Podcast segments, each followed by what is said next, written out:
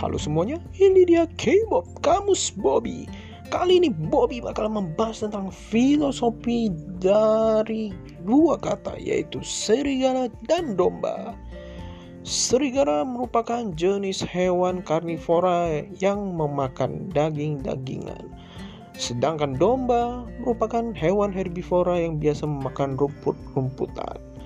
Nah, sering diceritakan bahwa saya serigala ini memangsa domba. Bahkan ada ungkapannya, yaitu serigala berbulu domba.